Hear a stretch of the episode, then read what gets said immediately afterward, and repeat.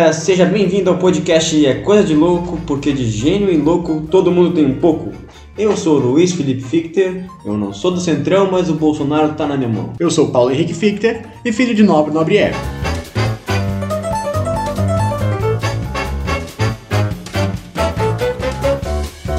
Falta pouco tempo até as eleições de 2022 e alguns nomes surgiram aí, começaram a aparecer como possíveis candidatos. E hoje no É Coisas Loucas a gente quer debater um pouquinho sobre esse assunto, que ele é de vital importância para o nosso futuro. A gente olha assim e fala, falta um ano até, 2020, até as eleições, até outubro de 2022 falta pouco mais de um ano. Só que também falta, esse um ano é pouco tempo, porque você tem que construir uma campanha, você tem que fazer com que você seja conhecido e que você apresente seu plano. E isso é o que nós queremos debater hoje. Quem está mais preparado para 22? E esse tema das eleições eles são de fato muito importante. A gente tem andado, caminhado até um, dois polos de, de disputa, principalmente. Então a gente tem que discutir outros nomes, já que esses dois polos eles são bastante contestados. E Paulo, acho que a primeira coisa que a gente tem que falar quando se fala em eleições de 2022 é a questão dessa polarização entre Lula e Bolsonaro. É, eu acho que é nítido que existe uma polarização e essa polarização deve tentar se arrastar até 2022. Acho que muito porque é interesse de Lula e de Bolsonaro que a, essa polarização se arraste, porque acho que ambos entendem que se não for um contra o outro, não será nenhum dos dois. Eu acho que é por aí mesmo. Na verdade, quando a gente fala de polos, a gente está falando de pontos opostos. E eu não enxergo o polo dessa forma como a gente tem visto. O polo do Bolsonaro, ou seja, o polo de extrema direita, ele realmente existe. Só que o Lula, ele, tá se, ele não é um polo de extrema esquerda. Ele não está se propondo a ser um esquerdista de extrema esquerda. Ele está se propondo a ser um esquerdista de centro-esquerda. Isso é claro porque ele vai precisar dos políticos e da população votante, votante de centro-esquerda para conseguir ter os votos que ele perdeu. Então, é, ele precisou, nesses últimos tempos, e se a gente observar todos os passos que ele deu, foi realmente em direção à centro-esquerda, a gente tem um, dois polos que não são é, realmente polos totalmente opostos. Tem um que é extrema-direita e outro que é centro-esquerda. Só que mesmo assim não deixa de ser ruim, porque esse cenário só existe um contra o outro. E a gente consegue perceber isso, tanto é que, que o Lula tá todo tempo quieto em relação à CPI, às aos escândalos que vem surgindo e Lula não fala nada, porque para ele é interessante que o Bolsonaro seja o candidato oposto a ele, porque senão ele não ganha também a eleição. Outro ponto eu acho que é até interessante gente pensar, porque querendo ou não, Lula não tem nem moral para falar de corrupção no governo Bolsonaro, porque tão corrupto quanto o Lula é, tanto quanto o Bolsonaro. Só que tem uma questão que ela vem, acho que de certa forma, se demonstrando nesse debate político, que são as intenções de voto é, é, é, nítido que Lula tem muito mais intenção de voto do que Bolsonaro, que o Bolsonaro vem, de certa forma, perdendo muito apoiador. Só que também é outro fator importante que deve ser levado em consideração é que o Lula ele está numa, numa fase maquiada. É nítido que Lula não vai aderir toda a centro-esquerda, ele não vai conseguir desvincular uma imagem de corrupção, uma imagem de um político mais social no, no, sentido de socialista do termo. É, então a gente tem um problema que é Lula querendo se passar uma, uma maquiagem para poder dizer que pagar de bom moço. No outro lado a gente tem Bolsonaro que é de fato um autoritário, que é, que é de fato um despreparado é, e eu acho que nós podemos fazer uma, uma, uma comparação muito interessante que é, me recordo certa vez o Bolsonaro comentou que poderia botar Lula, Dilma e ele numa sala. E se ele não tirasse uma nota maior é, na prova do Enem do que os dois juntos, ele não estava preparado para ser presidente. Pois bem, Bolsonaro, você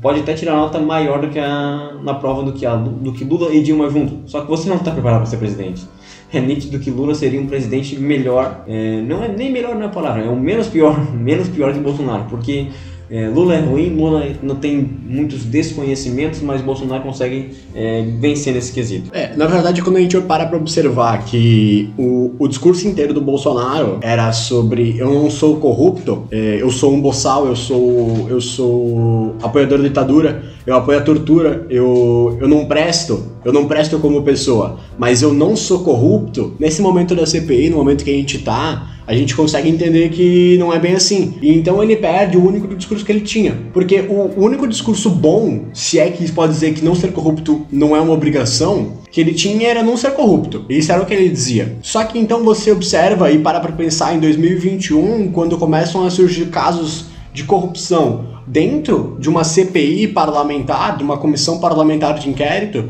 você consegue observar que o único discurso bom, o único ponto positivo que ele tinha em relação aos outros, que ele se dizia ter positivo em relação aos outros, ele já não tem. Então você, você reduz muito o público que ele consegue atender, e tanto é que as intenções de voto do Bolsonaro são as mesmas pessoas. É o mesmo percentual, um percentual muito próximo daquelas pessoas que aprovam o governo. Então você tem um, um, um nitidamente você tem aquela percentual de votos que vota em Bolsonaro e é bolsonarista e é do colchão bolsonarista. Esse trabalho é, de que você diz que o Lula tem que limpar o nome dele é realmente muito difícil para o Lula fazer, porque ele não vai conseguir fazer isso de uma hora para outra. Tanto é que ele tá quieto o tempo todo contra a CPI. Ele não fala nada e tudo mais. Só que eu acho que, o, como eu tava comentando, ele, o Lula não vai conseguir tirar essa imagem de, de não sou corrupto. Porque ele é corrupto. Consegue entender? Ele não vai conseguir se pagar de bom moço. Ele não, essa imagem não vai passar. Não vai colar. Essa imagem só cola porque as pessoas de centro entendem que o Lula é o melhor presidente do que Bolsonaro e por isso que Lula vence contra Bolsonaro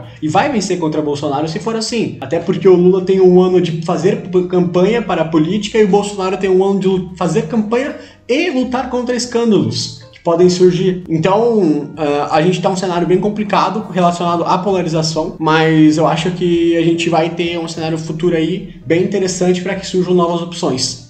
Até acho, Paulo, interessante que você comentou em relação ao Bolsonaro tem que lutar agora para, em um ano, fazer campanha e é, prevenir escândalos, então é uma, uma luta dupla, mas ele tem mais uma luta que é interessante que a ser analisada, que é a luta do impeachment. É, Bolsonaro, por mais que é, ele não, não acredita que ele vá ser impeachmentado por conta de tempo, não existe mais tempo hábil para isso, só que mesmo assim existe uma, uma pressão popular é, de uma parcela da população de extrema esquerda, centro-esquerda e a centro centro-direita para que esse que Bolsonaro seja sofra um processo de impeachment.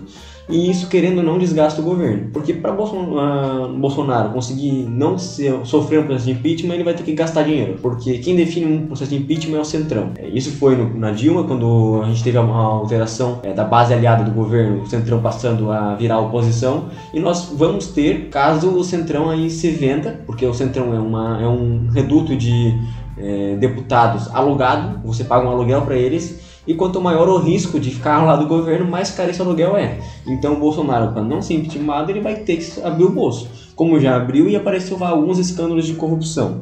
Que a, CPI vem demonstrando, e acho que isso é importante, é, por mais que a CPI ela possa você acreditar que ela não, não vai dar em nada que ela vai dar em pizza, que não, ninguém vai, vai ser preso, ou que Bolsonaro não vai ser impeachmentado, ou que não será possível incriminar o presidente, tem um fator que é interessante.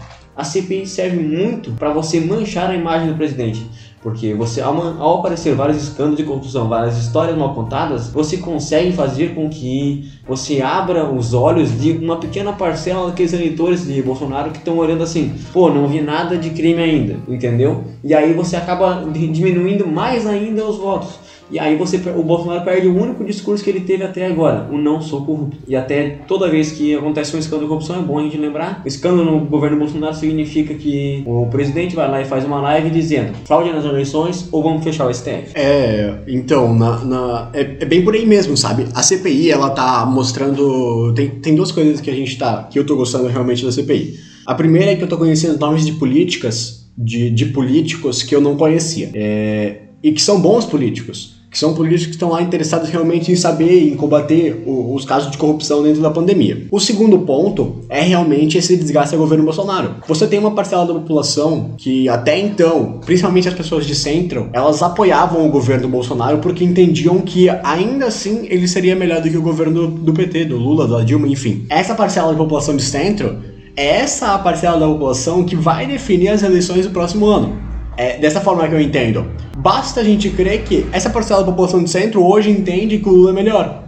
E essa, essa parte da população entende que nenhum dos dois é bom. Então é basicamente a gente está dizendo que o que define a eleição do ano que vem é essa grande massa de população de centro, que não vai conseguir colocar, colocar, colocar um candidato é, como presidente em primeiro turno, mas consegue e influencia muito no resultado do segundo turno, dando aí 20, 25% de pontuação para um dos lados. Eu acho que é importante a gente ter essa CPI, primeiro para investigar realmente os casos de, de omissão, de, de tentativa de fraude, de corrupção, perdão. É importante a gente tenha e a gente saiba do que aconteceu. Mas também, por outro lado, é, é importante para ter esse desgaste, pelo menos na minha visão. Esse desgaste ele é importante para que a gente consiga entender o quanto Bolsonaro, como presidente, consegue se fortalecer mesmo dentro de uma CPI. Ah, basta a gente lembrar que se a CPI não fosse. É, se o Bolsonaro tivesse a maioria do Congresso, provavelmente não teria CPI. Então hoje a gente já não tem mais esse cenário. É, a gente já teve um desgaste muito grande, uma perca de, de, de, vota, de votos de parlamentares muito grande, e esse processo tende a aumentar cada vez mais, aumentar cada vez mais, aumentar cada vez mais, principalmente aí nos próximos 90 dias, que é quanto ainda dura a CPI. Depois disso, ela não pode ser prorrogada. É, mas eu acho que é muito importante essa CPI para que a gente entenda tudo e também para que a gente comece a, a quebrar esse desgaste de Bolsonaro, aumentar esse desgaste de Bolsonaro, porque a gente não pode ter mais um governo de Bolsonaro no, no, como presidente. Outro ponto interessante, Paulo, que tu comentou em relação aos políticos que acabam surgindo por conta da CPI. A gente já havia alguns políticos que já eram muito conhecidos de certa forma, ou por uma, ter uma base muito boa, como era o caso do, do senador Randolfo Rodrigues, por exemplo. Mas nós, nós temos uma aparição aí de acho que dois nomes que são muito, muito interessantes como senadores é, acho que primeiro o senador de cidadania, Alessandro Vieira, se demonstrou um senador de alto calibre e pressão. A gente pode dizer que, os, que, o, que o senador Alessandro Vieira ele tem se demonstrado é, muito embasamento técnico para fazer os questionamentos dentro da CPI. E a, acho que o segundo nome que é muito interessante a gente analisar é o nome da senadora Simone Tebet. Eu acredito que se a Simone Tebet fosse esposa do Bolsonaro, eles confessavam, pelo tanto que aquela mulher pressiona aquele pessoal lá na CPI. Até o Bolsonaro dizia: sou corrupto.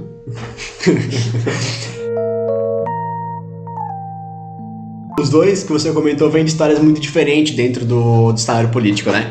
O Alessandro, ele tá no seu primeiro mandato político, não, se eu não me falha a memória, e já é senador da, da República, e ele é o policial delegado há 22 anos. Então ele tem uma condição, ele tem uma expertise em fazer julgamentos, perdão, não julgamentos, mas tirar informações das pessoas que é difícil você ter dentro do Senado Nacional, a não ser pelo Contarato, mas o Contarato faz uma política muito mais agressiva, no sentido de é muito mais impactante a política do Contarato do que a do Alessandro.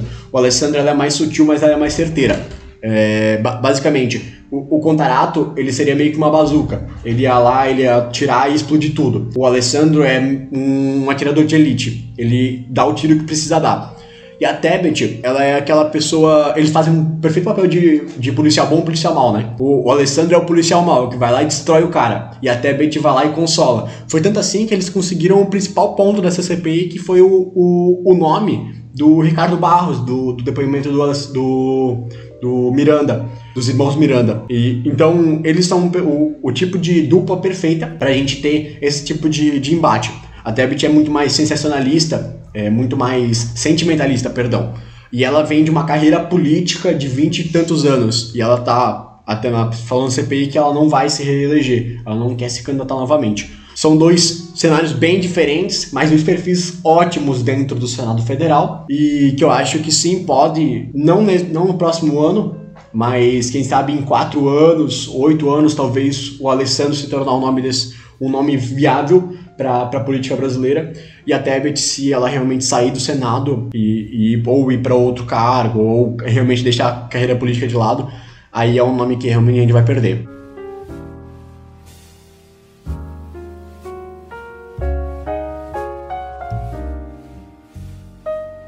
E outra coisa, Paulo, que a gente acho que pode observar é, dentro dessa CPI é que os deputados Luiz Miranda não tem nenhuma moral para falar mal de corrupção, é, digamos assim, porque a gente conhece a história do deputado Luiz Miranda e ele é um caloteiro de plantão nos Estados Unidos. Então ele não tem é, uma moral, uma índole que ele consiga sustentar o seu depoimento. Entretanto, todavia e contudo, é, aquele senhor que estava lá, é, senhor para ser muito educado, aquele cavalinho de Troia que foi plantado lá na, na, na CPI, que se chama o, o Dominguete, Domi, Domin, Domin, Dominguete, o, que se chama o Dominguete, é, nitidamente um, ele, foi ele foi plantado na CPI para justamente acusar o Luiz Miranda e causar algum distúrbio nessa investigação. É, porque a gente, para quem observou a CPI, fica nítido as histórias mal contadas, fica nítido os, um, a confiança num, num, senhor chamado Cristiano, que diz que não tem parceria com esse cara. Fica claro que uh, esse, esse rapaz, Dominguete, ele falar que ele vende vacina, é, representa a vacina da, da, pela Davat, é, vendendo AstraZeneca e a AstraZeneca diz o seguinte: Meu amigo, você não trabalha comigo, entendeu? Eu, eu, eu negocio só com o governo. A gente tem uma noção de uma coisa: ou esse cara foi plantado ou é um caloteiro de primeira que o governo estava caindo num golpe de 400 é, milhões de, de, doses. Então não, é um, não seria um golpe pequeno, né? É, mas esse é o primeiro caso, por exemplo, que a gente tem a, a tentativa de corrupção de uma vacina que não existe. só para começar. É, você tem a AstraZeneca, que ela produziu, a Oxford AstraZeneca produziu até hoje, hoje, ela produziu aproximadamente 600 milhões de doses. E você tinha lá em março janeiro uma pessoa ofertando 400 milhões só pro Brasil. A toque de caixa. A toque de caixa. Você tinha o produto. Então, alguma coisa estava muito errado nisso aí. Porque se a AstraZeneca realmente tivesse as, seis, as 400 milhões de doses a pronta entrega, hoje ela não teria 600 milhões, ela teria um milhão de doses, uh, um bilhão de doses distribuídas feitas, produzidas. E não é o caso. Então, a, a, o próprio personalidade do Dominguete, a questão de, de processos jurídicos, de dívidas, ele ser um policial militar fazer, vendendo coisas, coisas que não poderia fazer. Então, é um personagem muito estranho dentro dessa CPI. E, e, mais estranho ainda é o governo, a bancada governista defendendo o depoente que lá acusar corrupção. No é, governo. No governo Bolsonaro. Então é muito estranho isso. É, toda essa. É, esse trâmite, sabe? É, eu acho que essa pessoa, é, o Dominguete, a gente não pode fazer, claro, juízo de valor, mas ele estava lá realmente plantado, a princípio é o que eu tenho de, de entendimento porque não, não, não casa as informações, elas são muito supérfluas. Você diz que te ofereceram, ofereceram não, pediram um dólar a mais por dose de cobrança para que eles pudessem fazer o um negócio. A pessoa disse que não e tá tudo bem, sabe? Eu acho que quando você tenta um caso de corrupção, se a outra pessoa não aceita, é uma pessoa qualquer, você vai lá e mata. Por quê? Porque você não quer que saia isso, entende? Então eu acho que foi muito mal contada essa história, ficou muito muito fio solto. É, não, para mim tá estranho. Para mim tá estranho e parece realmente que, que ele não, não é uma pessoa de uma índole decente, até porque ele é bolsonarista. Não, não por ele ser bolsonarista, mas ele ser bolsonarista declaradamente, assumidamente, é mais um fato que comprova ou que induz a gente a acreditar que ele seja um cavalo de Troia. Outro ponto que acho que vai induzir bastante é esse, justamente que você comentou. É, Dominguete ele foi para a CPI para acusar um governo é, Bolsonaro de corrupção. Em determinado momento, ele é defendido por Flávio Bolsonaro para que esse cara não seja preso ou que não seja qualquer outra, qualquer outra coisa. Ele é até ameaçado pela base governista. Vamos lembrar o senador Jorginho Melo falando, falando várias vezes no seu momento, falando o seguinte o, o seu Luiz Dominguete, o senhor bem o que o senhor está falando, o senhor reflete, é, o senhor tem tempo para voltar atrás, alguma coisa que o senhor falou errado. Então, isso é claramente um, uma intuição que o, que o senador Jorginho Melo tentou fazer para dizer o seguinte: cara, você está falando demais. Sim, sim. É, é, mais ou menos por aí. E eu acho que esse depoimento vai ter que ser investigado. Foi uma perca de tempo. Essa semana inteira da CPI foi uma perca de tempo. Segunda-feira, terça-feira, teve lá o, o, deputado da Assembleia Legislativa de Manaus. E, e foi uma verdadeira inovação de, de pano de jogar merda no ventilador dentro do estado. Então foi o Omar é, criticando ele, ele criticando o Omar e depois o outro senador amazonense também se metendo na conversa. Foi só o estado de Amazonas e mais nada de interessante. Ficou só meio nisso. Na quarta-feira a gente teve o Carlos Wizard, que invocou o, o direito ao silêncio. É claro que ele tem um habeas corpus, mas também foi de uma improdutividade tremenda. E daí você tem o Domingues, que é um cavalo de Troia. Então foi uma semana perdida da CPI. Uma semana, vale lembrar, representa sete dias, que representam aproximadamente 8 a 7% do que é a CPI dos 90 dias que a CPI tem. Então você tem um, um é, é, uma perca muito grande de tempo para trabalhar numa coisa que não vai para frente. Fora os tempos que você ainda vai perder de chamar o Cristiano, de chamar a Davat, você vai, vai ter que perder esse tempo para investigar porque a sociedade vai pedir isso. E é uma função da CPI. Então foi realmente uma perca de tempo a participação dele lá na CPI. E eu acho que esses dias perdidos serão preciosos para a gente realmente encontrar o que tem que ser encontrado, o que tem que ser discutido, e quem sabe definir até mesmo um impeachment do Bolsonaro, levar o pedido de impeachment para a Procuradoria-Geral da República e tudo mais para o STF, que é onde encaminha os dados da CPI. Pelo menos é isso que eu vejo, Luiz. O que, que tu vê?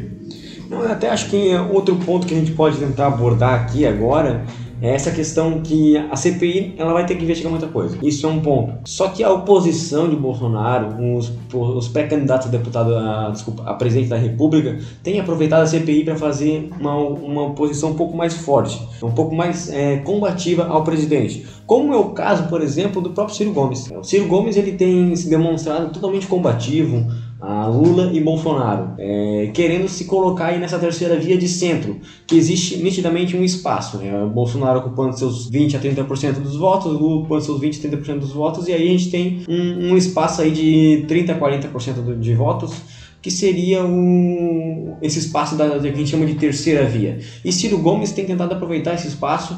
É, o que tu pensa do Ciro Gomes? É, ele tem condições de ocupar esse espaço? Eu acho que tem, eu acho que tem condições. O, dentro dos nomes de, de centro, né, o Ciro Gomes ele é o mais político de todos, ou seja, ele é aquele que está com mais tempo na política e ele também é aquele que tem o maior desgaste político por conta disso. Então você tem o cenário de que ele é o mais experiente, ele é o que tem mais carreira política e logicamente ele tem mais é, desgaste político. Mas é um homem decente, até porque ele apresenta já um plano, o livro que ele escreve, o, o, um plano de desenvolvimento para o Brasil e, e, ele fala todo momento disso, desse plano e tudo mais. Se a gente for analisar é, friamente esse plano, ele é um plano mais à esquerda do que o PT atuou. É, embora não, embora se coloque de centro, é um plano de esquerda, mas para um Brasil que precisa nesse momento de um governo desenvolvimentista, de um governo trabalhista. Então você precisa de um governo nesse sentido para o Brasil voltar a ter um crescimento desejado aí para os próximos dois, três, quatro anos. Eu acho que é um nome decente, é um nome que vai conseguir é, vincular todos os partidos de centro, é um centro-esquerda, claro, mas é os partidos de centro vão querer se aliar ao Ciro Gomes, é o que eu entendo, até porque ele é o único deles que desenvolve e fala sobre um plano de desenvolvimento, um projeto nacional. Eu acho que isso é o principal ponto que a gente tem que focar. Além de que o Ciro tá buscando bater muito na tecla dos bolsonaristas arrependidos, aqueles que votou, votaram no Bolsonaro, acreditaram no Bolsonaro e viram que o Bolsonaro não é aquilo que prometeu. Então o Ciro tá batendo muito nessa tecla e também tá apresentando muito um plano de desenvolvimento que a gente nunca viu antes na história. É, pelo menos eu não me recordo de um presidente que muito tempo antes da eleição falava de um plano de desenvolvimento que apresentava um projeto de desenvolvimento. E nós podemos concordar ou discordar desse projeto, né? Mas é, o fato é, existe um projeto e nós não temos um projeto de Brasil. Mas o Ciro tem uma ideia do que ele quer para o Brasil, do que ele acredita que deve ser o melhor para o Brasil, e a gente tem uma ideia de que aquilo projeto pode dar certo. E ele apresenta isso para a sociedade. Eu acho interessante o fato que o que o Ciro vem mencionando muito também é, nessa tecla do Bolsonaro estar arrependido é o seguinte: esse negócio de nome novo, coisa nova, gente figura de fora da política, isso também não funciona. Eu vi algumas vezes comentando, porque você não vai dar é, a presidência da República para um não político. É isso que o Ciro Gomes tem comentado, é, e aí ele vem falando dessa nova política, que algo não existe, existe política, é, e algo interessante, de certa forma. É, outro nome que tem surgido bastante é o nome do governador do Rio Grande do Sul, Eduardo Leite, e agora nós temos um caso que acabou levantando ele ainda mais na bola da, da terceira via, que é ele se assumir homossexual é, lá na conversa com o Bial. E aí ele assume isso para a TV Globo. Seria a TV Globo tentando emplacar mais um presidente da República? É, bom, na verdade, eu acredito que sim, que o Eduardo também é um nome, nome interessante para essa política. Embora eu não concorde muito com as políticas dele, porque elas são políticas já conhecidas, já ditas há muito tempo pelo PSDB, que é o partido do Eduardo Leite. É, você tem é, muito tempo que o. Muito, muito tempo que o, que o PSDB fala as mesmas coisas fala sobre diminuição do Estado, fala sobre liberação do mercado, então deixar o mercado mais frouxo, fala sobre privatização. Ele fala sempre, é, é aquela mesma conversa que a gente já ouve o PSDB falando há muito tempo, muito tempo. Então eu acho que essa política eu acho que ela não vai engrenar, no sentido de não vai conseguir se fortalecer dentro de uma conversa que você já tem há muito tempo no cenário político. Porque a gente pode lembrar, por exemplo, que não, não é o Eduardo Leite, mas a Aécio Neves falava às vezes, as mesmas coisas. O Fernando Henrique falava a mesma coisa. Então todos eles falavam a mesma coisa no sentido de parlamentarismo, privatização, liberação de mercado. É uma conversa que eu acho que a população já está um pouco mais enjoada. Eu acho que talvez não pegue nessa nova, nessa nova terceira via, nessa, nessa nova opção. É, é o que eu vejo, mas, contudo, todavia, entretanto, é um nome decente para a política e é um nome que fortalece muito também as diversidades. Outra questão é que Eduardo Leite ainda também é um cara muito novo e não chegou aos seus 40 anos ainda, então ele está concorrendo com pessoas nos seus 60, 65 anos, vamos dizer assim. Então ele ainda tem corda para dar, vamos dizer, no cenário político. E aí a gente tem uma pessoa que, num partido como o PSDB, é, que não tem emplacado mais ninguém após a FHC. Depois de Fernando Henrique, uh, não houve nenhum membro do PSDB que tenha conseguido, de certa forma, alinhar uma boa política é uma boa política no sentido de esse cara pode ser, é, pode ser presidente da República. A não ser o cheirador oficial da República, Écio Neves. É, este tem conseguido, é, quase virou presidente do, do, Brasil. Né? Outro nome que a gente tem conversado bastante, que tem se é, ganhado força pós, é, nesse início de pandemia, pós o início da pandemia, é o do ex-ministro da Saúde, Luiz Henrique Mandetta. Mandetta ele sai lá da pandemia logo no começo por entrega da oposição ou entrega do Bolsonaro, que dá quase a mesma coisa. É, o Bolsonaro é o, é o rapazinho que faz oposição a ele mesmo. É, e aí o Mandetta também tem ganhado força e tem também aparecido no cenário político. É, e principalmente falando é, sobre as questões da saúde. Só que o Mandetta se demonstrou é, muito preparado sobre outros assuntos também. Seria o Mandetta um nome capaz de virar presidente da República e alinhar esse centro? Eu acho que não. É, o Mandetta, embora ele seja um nome decente também, ele é um nome muito bom, só que eu vejo mais ele como ministro da Saúde, no sentido de fazer reformulação que ele vinha fazendo no SUS. O Mandetta, embora tenha o conhecimento básico sobre alguns assuntos, básico, que eu digo básico relacionado à política realmente, comparado quando a gente compara ao Eduardo Leite, que provavelmente tem um conhecimento muito aprofundado, e o Ciro Gomes, naquele debate que a gente teve no Estadão, você vê que o, o Mandetta ele tentou se aprofundar, mas também não se aprofundou muito. Ele entende sobre como funciona, entende o funcionamento, de onde vem, entende o básico de, de tudo, básico de tudo. Só que dentro de uma política de presidencialismo, dentro do para ser presidente, você não pode entender o básico de tudo. Você tem que também saber montar a melhor equipe, é, para que você possa se ajudar. Eu acho que o, o, o Mandetta ele é um ótimo nome, só que para Ministério da Saúde, para reformulação do Ministério da Saúde, para ajustes de conta no Ministério da Saúde. Para presidente da República, eu não vejo ele como sendo o nome mais cotado e nem mesmo o mais preparado. Eu acho, novamente, dos três nomes que a gente falou até agora, o Ciro ainda continua sendo o mais preparado deles. Para essa política que é necessário fazer e também para negociação com os outros partidos, com as outras bancadas que vai ser necessário fazer. É, eu acho que não é um nome que vai emplacar, embora seja um nome muito bom, é melhor do que, por exemplo, Lula Bolsonaro, muito melhor, mas a gente, eu, eu, acredito que não vai emplacar esse nome do Mandetta. É, o Mandetta, de certa forma, ele na verdade não tem se demonstrado preparado o suficiente para ser presidente da República. Eu acho que isso é algo que ficou nítido é, nos momentos, nas entrevistas que ele deu, não dizendo que ele não tem conhecimento, mas ele não tem o preparo para isso. A gente, quando começa a comparar a questão executiva é, do Mandetta e do Ciro Gomes em termos de conhecimento, a gente vai ver uma, uma enorme diferença. Não estou falando aqui em termos de concordância, estou falando aqui em termos de preparo.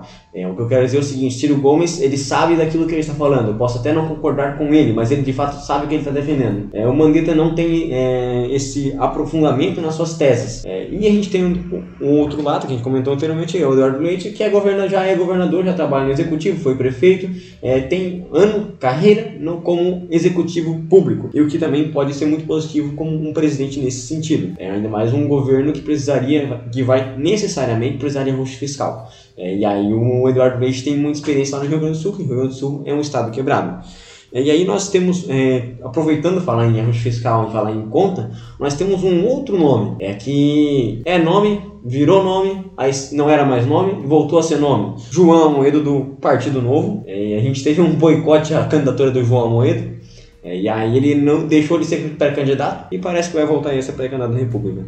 É, existe alguma possibilidade, na tua visão, do João Amante ser presidente ainda do Brasil em 2022? Eu, eu acho que não. É, dos nomes que a gente falou até agora, o, o João, ele aparenta ser o mais fraco, no sentido, não no sentido administrativo, mas também no sentido político da coisa. É, ele não está envolvido em nenhum órgão político, ele é da, da entidade privada, então ele tá afastado do, da, da, da, política de modo geral, mas ele faz política. Eu não acho que ele, é, dos nomes que a gente apresentou até agora, ele seja o melhor, embora seja um voto muito interessante, é, é uma política mais privativa, no sentido de fortalecer ainda mais o mercado privado, a fazer ajuste de conta, é uma política mais econômica do que em outras áreas é, de desenvolvimento.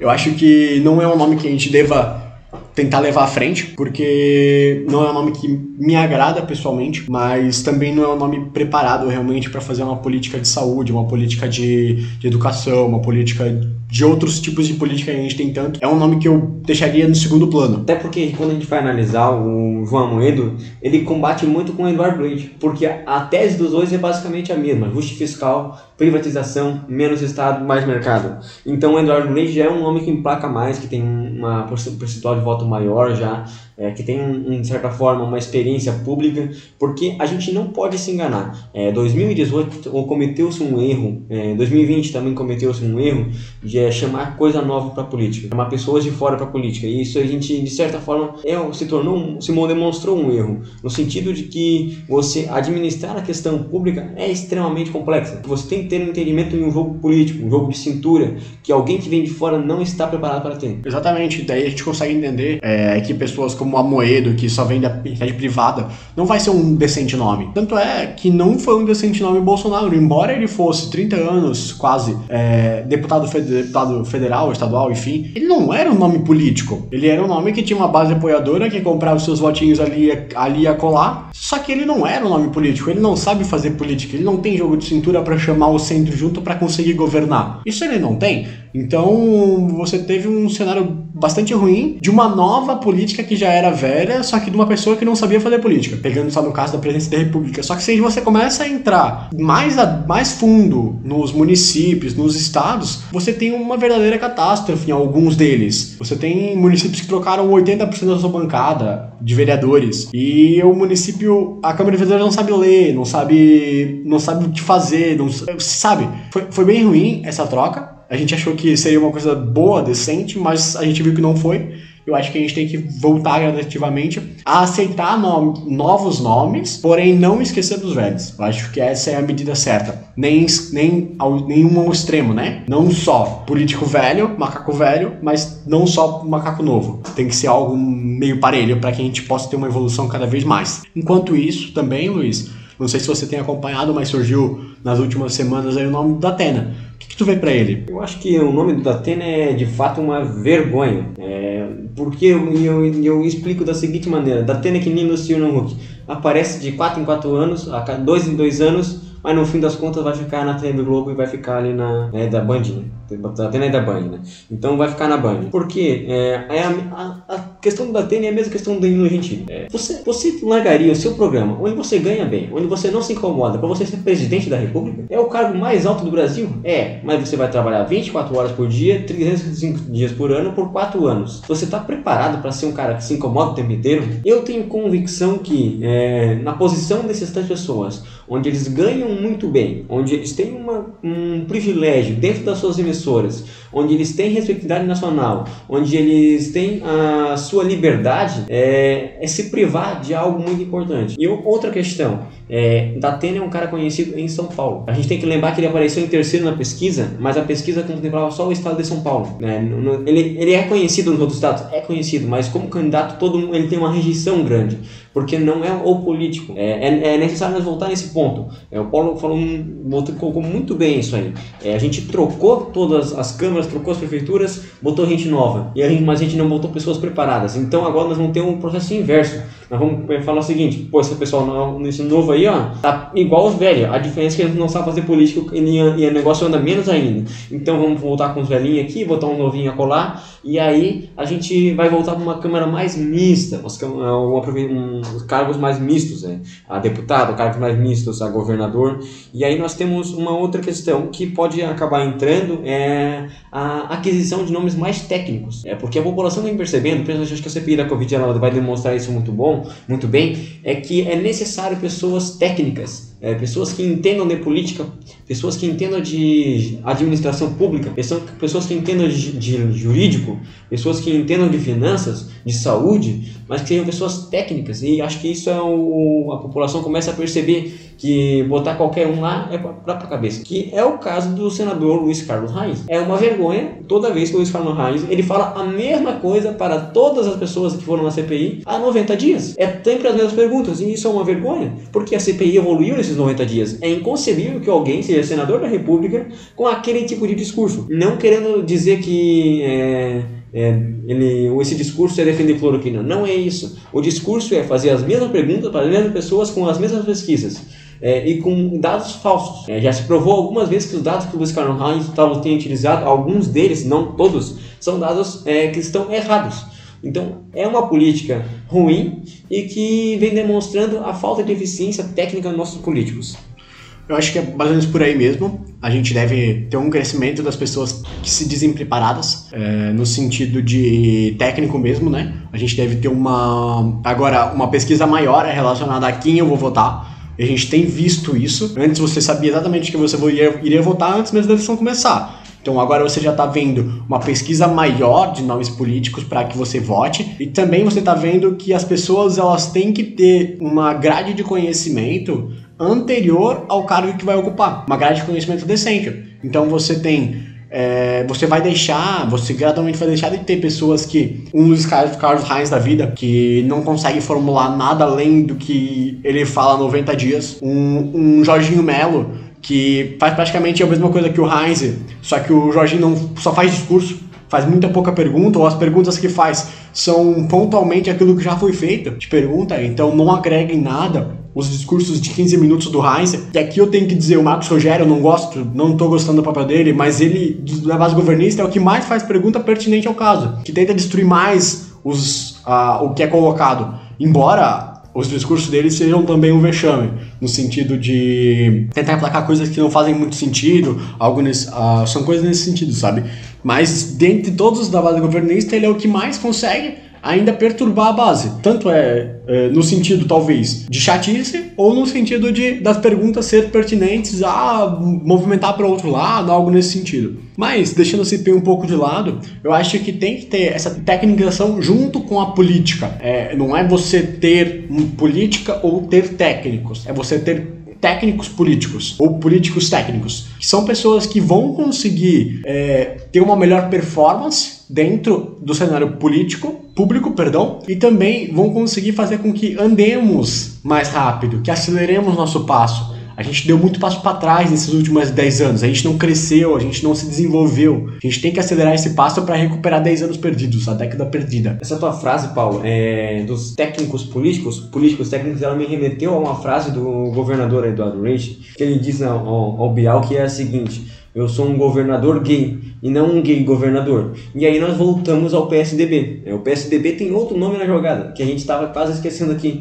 João Dória. É, Dória tem se apresentado há muito tempo. É, vamos ser sinceros aqui. Se não fosse João Dória, nós não tínhamos vacina no Brasil. É, nesse nível, não tem esse nível de vacinação. É, porque o Dória comprou a briga da, da vacinação e botou é, a vacina no braço do brasileiro. Tanto é que até pouco tempo atrás, agora eu não, não olhei mais esse, esse índice, mas 60% das vacinas aplicadas era do Instituto Butantan. É, e aí é, isso é uma compra do Dória.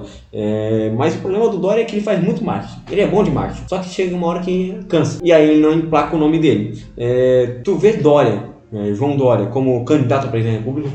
Candidato acho que ele até pode ser, mas sinceramente eu acho que não vai, não vai conseguir emplacar, até porque o único discurso que ele consegue fazer é que eu comprei vacina. Só que o discurso eu comprei vacina o Bolsonaro também vai usar e daí vai ficar tudo isso na mesma. O Dória não vai conseguir votos em cima de eu comprei vacina. Eu acho que se for para escolher do PSDB um nome que seja Eduardo Leite, que é o nome mais atrativo, porque vai agregar além dos das pessoas que normalmente se agregariam à política de Eduardo Leite, também vai agregar homossexuais, vai agregar as minorias que são já que as minorias no caso relacionadas a LGBTQIA+, é, essas minorias elas se sentiriam mais afeituadas a votar num candidato que também se, se entende dessa forma. E isso é basicamente por um princípio de similaridade. Você vota no candidato que você é mais similar, logicamente, por é, Eduardo Leite ser um candidato similarmente às suas políticas sexuais, vai ter algumas pessoas que vão querer votar nele por essas questões. Então eu acho que talvez, se for pro PSDB escolher um dos dois nomes, seria o Eduardo Leite, aquele que mais emplaca e consegue uma maioria de votos, até porque tem uma população, uma parte da população que simpatiza a mais do que aquela que simpatiza com o Dória, até porque o Dória também tem uma rejeição mais alta que o Eduardo Leite. Então eu acho que o nome que seria mais decente seria o Eduardo Leite dentro do PSDB.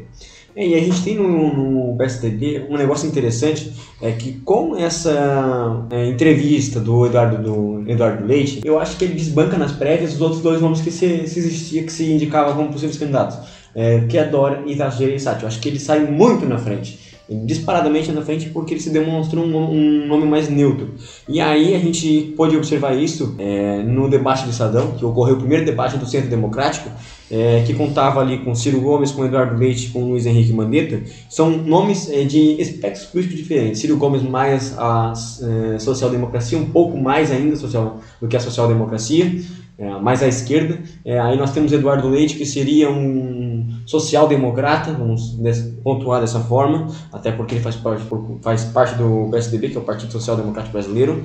E nós temos o Henrique Mandetta, que seria mais ali um, uma espécie de neoliberal, é, vamos dizer assim, é, que é um cara que quer mercado, mas não pode esquecer o social. Então, um, um, um mais um neoliberal, botar um neoliberal no, nesse sentido do termo. É, não que exista uma corrente neoliberal de pensamento, mas existe um posicionamento ali que é, se encaixaria nesse, nesse quesito. É, e aí a gente pode observar nesse debate é que os pontos de convergência são muito maiores do que os pontos de divergência. E que sim, é, é possível você montar uma frente ampla do centro para que você tenha esse, um, uma aliança entre esses candidatos. Eduardo Leite já disse que não é candidato à, reeleição pelo Rio Grande do Sul, a governo, a governador. Então ele vai procurar possivelmente algum outro cargo. É, então ele pode, vamos imaginar uma situação aqui, mas pode surgir uma, uma chapa: Ciro Gomes presidente, Eduardo Leite vice-presidente e Luiz Henrique Mandetta ministro da Saúde. Eu acho que tem algo nesse sentido aí. Eu acho que tem, embora eu acredite que seja difícil, até porque eu acredito que o PSDB não vai abrir mão de ter candidato. O PSDB é um partido muito sólido no Brasil, ele tem muito, muita história no Brasil, e eu acho que ele não vai abrir mão de ter um candidato. E se o PSDB tem um candidato, logicamente o PSDB não pode ter um candidato de vice vice vice-presidente. É, eu acho ainda que as políticas de Ciro e de Eduardo elas convergem em muitos em muitos pontos mas elas divergem em um outro ponto.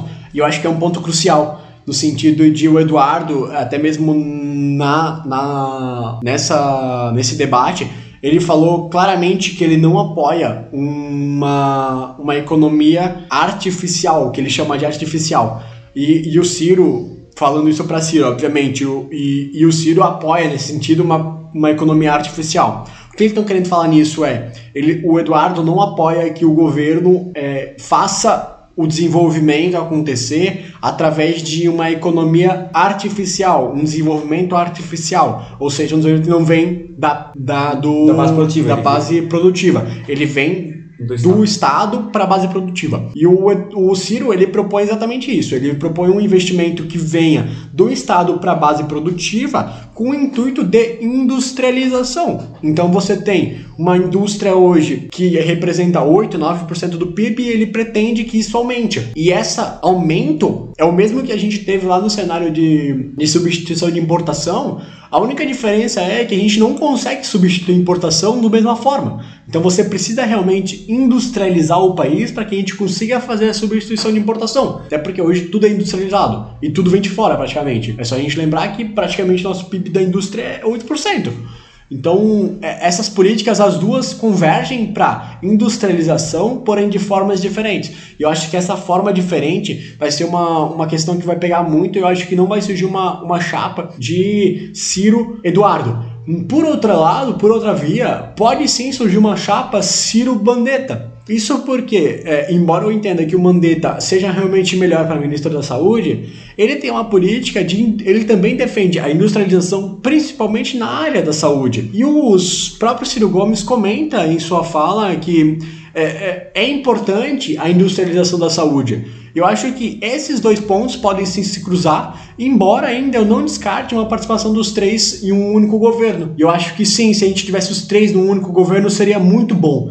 Muito bom para o desenvolvimento político do país, muito bom para as políticas de saúde, para as políticas fiscais e políticas de plano. Talvez a gente consiga ter realmente um desenvolvimento que a gente não viu até hoje. É, outra questão que a gente pode abordar nesse debate, que eu achei que foi muito interessante, é o quesito de a gente ver a, no começo né, do, do debate é, o Luiz Dávila ele questiona é, os três pré-candidatos aí, é, Ciro, Mandetta e Eduardo Leite, sobre uma questão que é quais seriam os três pilares para a retomada econômica. E os três eles abordam é, com algumas discrepâncias mínimas, mas uma convergência muito grande nesse quesito aqui, que, eu vou, que a gente vai chamar de reindustrialização da economia, a gente vai chamar de educação e meio ambiente. Os três falam muito forte sobre esses pontos aqui, e são pontos extremamente importantes, porque eles demonstraram que, é, por mais que as divergências sejam mínimas, são divergências acertáveis politicamente, porque nós estamos falando de, de são três políticos, né? Mandetta também foi deputado é, por oito anos, então nós estamos falando de três políticos que entendem que a divergência ela vai acontecer em todo momento e que é ela é interessante, ela é importante e que pode haver ali uma, um acerto, é um acordo. É, vamos fazer o seguinte, é, é, vamos pegar Eduardo Leite e Ciro Gomes, por exemplo. É, Eduardo Leite e Ciro para formar uma, uma chapa para conseguir muitos votos podem dizer o seguinte: olha, Ciro, é, como Eduardo, né? Ciro, eu não concordo muito com isso contigo assim, ó. É, até aceito que o Estado faça um, um, investimento maior, desde que a gente segure as pontas no ajuste fiscal. Sim, eu acho. E aí a gente você aborda, usa a política do Eduardo junto com o Ciro, e aí você tem um, um alinhamento com os dois. É, e aí você tem já aquela questão da industrialização do, do Mandetta, é, você tem a questão de botar um, um Mandetta na saúde que entende muito de SUS. É, e aí você, a gente viu também outras convergências de Mandetta e Ciro, que é na forma da entrada do, do cidadão no SUS, como que ele entra, é, e acho que a gente pôde observar isso para quem prestou atenção nesse debate, pôde observar e demonstrou que sim, é possível esse centro democrático ele se aliar e principalmente que esse centro democrático ele pensa na mesma linha e que ele tem um projeto de Brasil. É, eu acho que o, o, nome que não pode fugir para presidente, para candidato presidente, se surgir realmente uma chapa disso, é o Ciro, porque ele apresenta é, um plano e ele também apresenta junto com ele 12% dos votos que ele tinha em 2018. E dificilmente ele perdeu votos para cá. Dificilmente. Por sinal, ele deve ter ganho votos, porque ele tem feito política desde 2018. Então, é, eu acredito que o Ciro, dentre os nomes, ele é o mais presenciável dele, deles.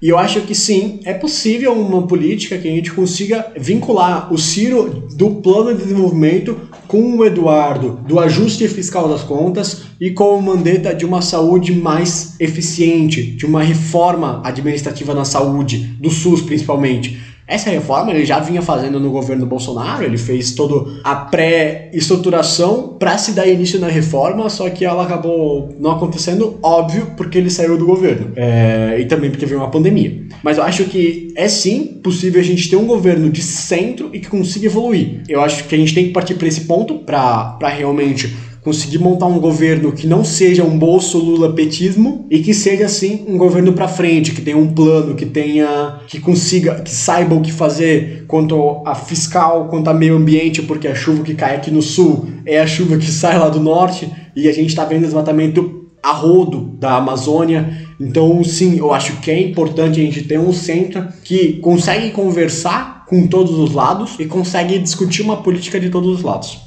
é muito interessante a gente analisar essa questão e a gente consegue ver que o centro brasileiro é, ele foi formado pelo pessoal é, que estava no FHC e aí ele viu o FHC na, naquela crise de 98, crise de 2002 é, e aí ele fala o seguinte, pô, isso aqui deu ruim, nós estamos todos desempregados, vamos para alguém chamado Luiz Inácio Lula da Silva, vamos para o que o Estado nos auxilie e, no, e aí veio os programas de desenvolvimento social e aí a gente teve de corrupção, esse pessoal que estava na extrema esquerda é, virou, em boa parte, extrema direita porque estava cansado de corrupção e agora ele a, vai se alinhar ao centro por, por um, um, quesito muito importante, muito é, simples de entender. É, corrupção teve na esquerda, corrupção teve na direita e nenhum dos dois conseguiu fazer um plano de Brasil, que é o fundamental. É, quando a gente olha essas outras, é, os outros países, a gente não, a gente vê em todos eles, ou na grande maioria, é, um negócio de aonde nós saímos em 2050, aonde nós estaremos em 2100. E o Brasil a gente não sabe onde a gente está em 2022. Então a gente tem um, um grande problema. É, e aí, é, novamente, não, a gente não está puxando aqui saco do Ciro Gomes. É, a gente não, não é esse o, o quesito. É o que a gente quer falar é o seguinte: o Ciro é o único no momento que apresentou um plano para o Brasil. É um Brasil que seja lá em 2050, que seja lá em 2100. É, o plano ele pode não ser o plano desejável o plano perfeito, mas apresentou-se um plano e é de um plano que o Brasil precisa, seja a direita, seja a esquerda, mas precisamos de um plano e eu acho que isso é o importante. É mais ou menos por aí mesmo, eu concordo contigo. Não é, a gente levantou os nomes aqui e dos nomes, as minhas políticas, os meus pensamentos individuais eles se alinham com, de certa forma, em grande parte com os do Ciro. Só que não é por isso, é porque realmente tem um plano, tem um, agora eu consigo saber o que, que eu preciso fazer eu tenho o que a gente chama de gráfico gigante, né? Eu tenho os períodos que eu vou ter, eu, eu tenho as atividades e os períodos que vão ser feitas essas atividades. Você tem tudo isso descrito, você tem o que fazer, o que você pretende, como que você vai chegar nisso. Eu acho que isso é importante. Todo mundo que é administrador, que é gestor, sabe que você precisa saber onde você quer ir e quando você quer estar lá. E pela primeira vez a gente tem isso. A gente sabe para onde a gente quer ir. A gente quer um, um país decente, um país que seja de primeiro mundo. É isso que a gente quer. Só que até agora a gente não sabia quando que a gente ia chegar lá. Todo mundo sabia que a gente quer isso. E nem sabia a forma como ia chegar lá. Agora a gente tem uma pessoa que se propõe a dizer a forma que a gente vai ser um país de primeiro mundo e também em quanto tempo a gente vai levar para chegar lá. É, outro ponto que é interessante a gente olhar do Ciro Gomes é que ele, ele, ele apresenta um negócio chamado como estou, para onde vou, em quanto tempo vou, o que, que eu tenho que fazer, como vou e quanto vai custar. É, às vezes o custar ali é. O problema do Ciro Gomes é o custar, porque às vezes a gente pensa que, é, por ser uma política desenvolvimentista, talvez esse custar esteja mal é, formulado, e aí existe um certo receio é, com a política do Ciro Gomes.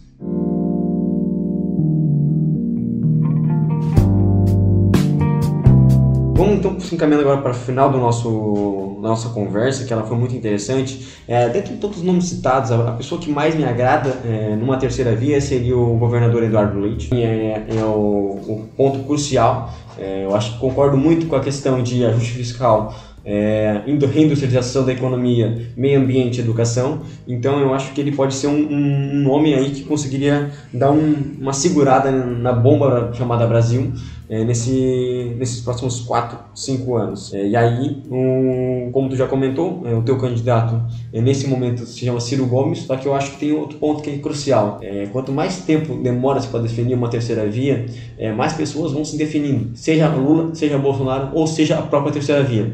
no, caso, no quesito, a gente tem um, um, uma pessoa que vai possivelmente ser a candidata, que é Ciro Gomes. Então o Ciro Gomes ele acaba ganhando mais força ainda, porque nesse meio tempo de espera, porque muitas pessoas que são pessoas mais técnicas, elas não querem esperar até outubro é, até para poder decidir quem é o candidato dela. Quer decidir antes para poder é, conversar com o pai, conversar com a mãe, conversar com o vizinho, conversar com o chefe, conversar na academia para dizer o seguinte, cara, esse cara aqui é bom porque ele vai fazer X coisa, Y coisa. E isso é de fato política do boca a boca. E são, quando você escuta pessoas técnicas falando, acabam agregando é, a um, um discurso de, de ser presidente da república, um presidencial. Recados finais. É, nós estaremos aqui novamente no mês que vem. Tema ainda não definimos, então mandem ideias de temas. Eu acho que é, é interessante ver o que, que, vocês querem discutir aí que a gente vai estar é, tá analisando. Outra questão é me segue lá nas redes sociais, é, é Luiz Fichter. E as minhas redes sociais é arroba Fichter Paulo. É, Instagram, Twitter, tem de tudo ali. É, a gente utiliza o que vocês pensarem, não drogas.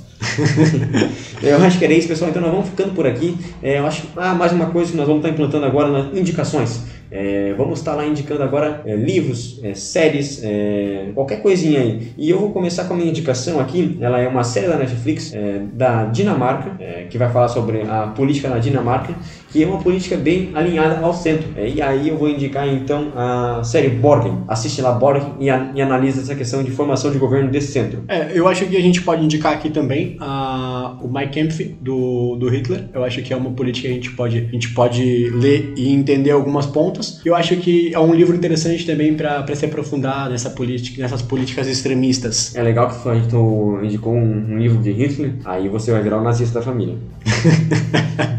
Bom, pessoal. Você, você cuida aí que você é o, é o, próximo, é o próximo fascista. bom, pessoal, muito obrigado a todos. Tenham um bom mês aí pela frente, tá?